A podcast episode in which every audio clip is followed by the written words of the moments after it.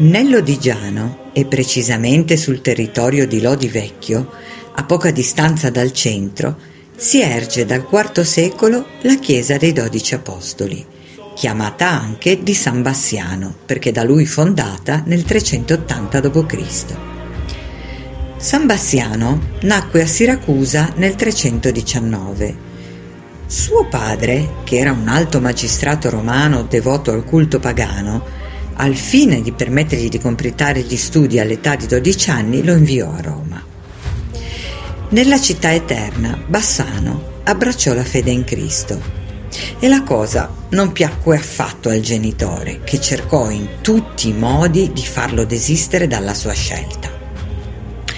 A un certo punto, per non incorrere nelle ire paterne, fu costretto a fuggire a Ravenna pare avesse scelto questa città in seguito alla visita e al consiglio dello spirito di un apostolo del Signore, avvenuta una notte mentre il giovane pregava.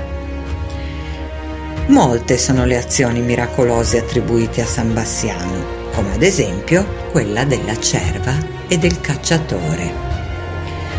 Un giorno era intento a passeggiare nei boschi, immerso nella preghiera quando vide un gruppo di uomini armati che cercavano di ghermire una bellissima cerva. Egli, mosso da compassione per l'animale braccato, la chiamò a sé e l'animale si rifugiò mesto accanto al santo come per chiedergli protezione. Mentre uno dei cacciatori, non curante delle suppliche di Bassano che gli chiedeva di risparmiare la cerva, si avvicinò minaccioso alla sua indifesa preda.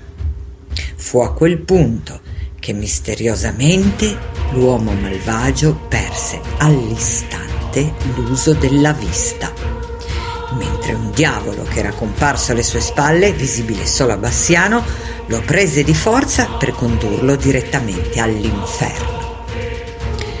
Non fu l'unica volta che Sant'uomo riuscì a vedere coi propri occhi qualche diavolo della corte del maligno.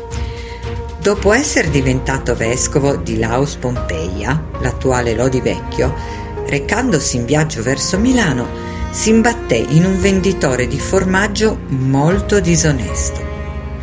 Il commerciante era niente di meno che in combutta con un demone, il quale, mantenendosi invisibile, calava il piatto della stadera durante le pesate, a discapito degli sprovveduti clienti.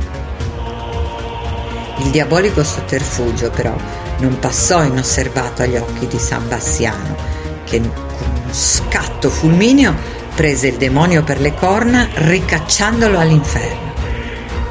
Il commerciante smascherato, per non seguire la sorte del suo oscuro compare, fu obbligato a distribuire ai poveri i proventi delle sue losche trame.